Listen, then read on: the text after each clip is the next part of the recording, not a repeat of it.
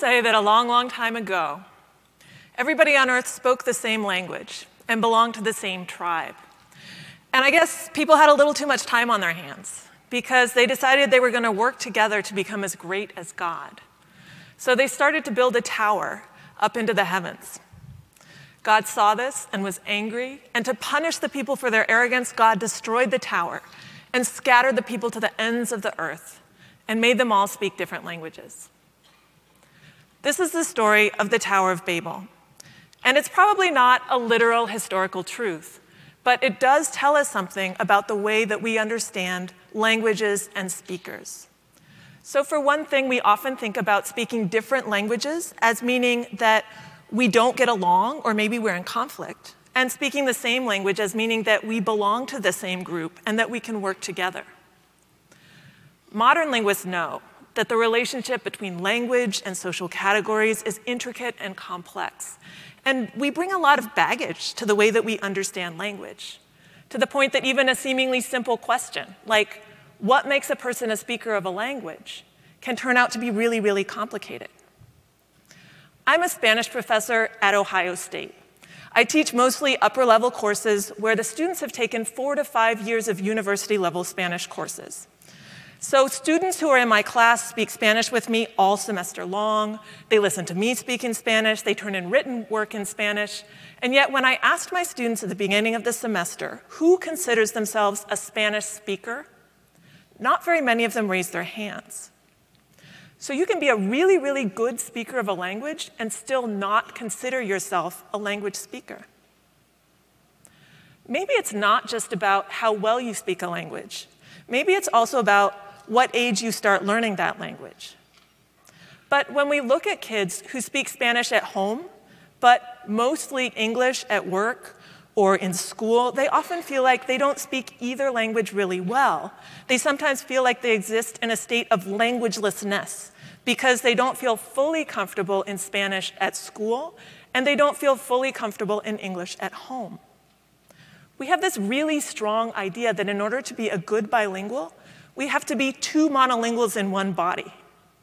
But linguists know that's not really how bilingualism works. It's actually much more common for people to specialize, to use one language in one place and another language in another place.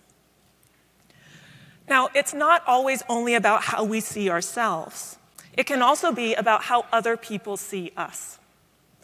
I do my research in Bolivia, which is a country in South America. And in Bolivia, as in the United States, there are different social groups and different ethnic categories. One of those ethnic categories is a group known as Quechua, who are indigenous people. And people who are Quechua speak Spanish a little bit differently than your run of the mill Spanish speaker.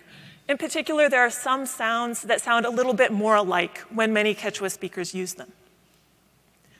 So, a colleague and I designed a study where we took a series of very similar sounding word pairs. And they were similar sounding in exactly the same sorts of ways that Quechua speakers often sound similar when they speak Spanish. We played those similar sounding word pairs to a group of listeners. And we told half of the listeners that they were going to listen to just your normal run of the mill Spanish speaker, and the other half of the listeners that they were going to hear a Quechua speaker. Everybody heard the same recording. But what we found was that people who thought they were listening to a run of the mill Spanish speaker made clear differences between the word pairs. And people who thought they were listening to a Quechua speaker really didn't seem to make clear differences. So, if a visual would help, here are the results of our study. What you see here in the top line is a little bit of an arch. That's what you would expect from people who are making clear differences between the word pairs, and that's what you see for people who thought they were listening to a Spanish speaker. What you see on the bottom is a little bit more of a flat line, and that's what we expect to see when people are not making clear differences, and that came from the group that thought they were listening to a Quechua speaker. Now, since nothing about the recording changed, that means that it was the social categories that we gave the listeners that changed the way that they perceived language. This isn't just some funny thing that only happens in Bolivia. Research has been carried out in the United States, in Canada, in New Zealand, showing exactly the same thing. We incorporate social categories into our understanding of language. There have even been studies carried out with American college students who listened to a university lecture. Half of the students were shown a picture of a Caucasian face as the instructor, half of the students were shown a picture of an Asian face as the instructor. And students who saw the Asian face reported that the lecture was less clear and harder to understand, even though everybody listened to the same recording. So social categories really influence the way that we understand language. And this is an issue that became especially personal to me when my children started school. My children are Latino, and we speak Spanish at home, but they speak mostly English with their friends out in the world with their grandparents. When they started school, I was told that the district requires that any household that has a member who speaks a language other than English, the children have to be tested to see if they need English as a second language services. And I was like, yes, my kids are gonna ace this test. But that's not what happened. So you can see behind me the results from my daughter's ESL placement exam. She got a perfect five out of five for comprehension, for reading and listening. But she only got three out of five for speaking and writing. And I was like, this is really weird because this kid talks my ear off all the time. But I figured it's just one test on one day and it's not a big deal. Until several years later, my son started school. And my son also scored as a non native speaker of English on the exam. And I was like, this is really weird, and it doesn't seem like a coincidence. So I sent a note into the teacher, and she was very kind. She sent me a long message explaining why he had been placed in this way. Some of the things that she said really caught my attention. For one thing, she said that even a native speaker of English might not score at advanced level on this test, depending on what kinds of resource and enrichment they were getting at home. Now, this tells me that the test wasn't doing a great job of measuring English proficiency, but it may have been measuring something like how much resources kids are exposed to at home. In which case, those kids need different types of support at school. They really don't need English language assistance. Another thing that she mentioned caught my attention as a linguist.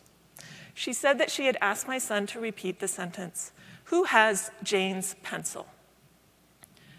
And he repeated, Who has Jane pencil? She said this is a typical error made by a non native English speaking student whose native language does not contain a similar structure for possessives. The reason this caught my attention is because I know that there is a systematic, rule governed variety of English in which this possessive construction is completely grammatical. That variety is known to linguists as African American English. And African American English is actually a group of dialects that's spoken across the United States, mostly in African American communities. But it just so happens that my son's school is about 60% African American. And we know that at this age, Children are picking things up from their friends, they're experimenting with language, they're using it in different contexts. I think when the teacher saw my son, she didn't see a child who she expected to speak African American English. And so instead of evaluating him as a child who was natively acquiring multiple dialects of English, she evaluated him as a child whose standard English was deficient. Language and social categories are intricately connected, and we bring so much baggage to the way that we understand language. When you ask me a question like, who counts as a speaker of a language? I don't really have a simple answer to that question. But what I can tell you is that people are pattern seekers, and we're always looking for ways to connect the dots between different types of information. This can be a problem when our underlying biases are projected onto language.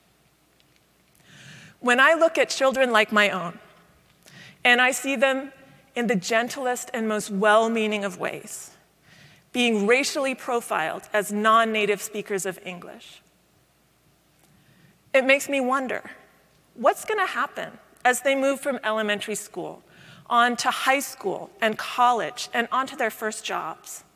When they walk into an interview, will the person sitting across the table from them look at their color or their last name and hear them as speaking with a Spanish accent or just as speaking bad English? These are the kinds of judgments that can have long reaching effects on people's lives. So I hope that that person, just like you, will have reflected on the naturalized links between language and social categories and will have questioned their assumptions about what it really means to be a speaker of a language. Thank you.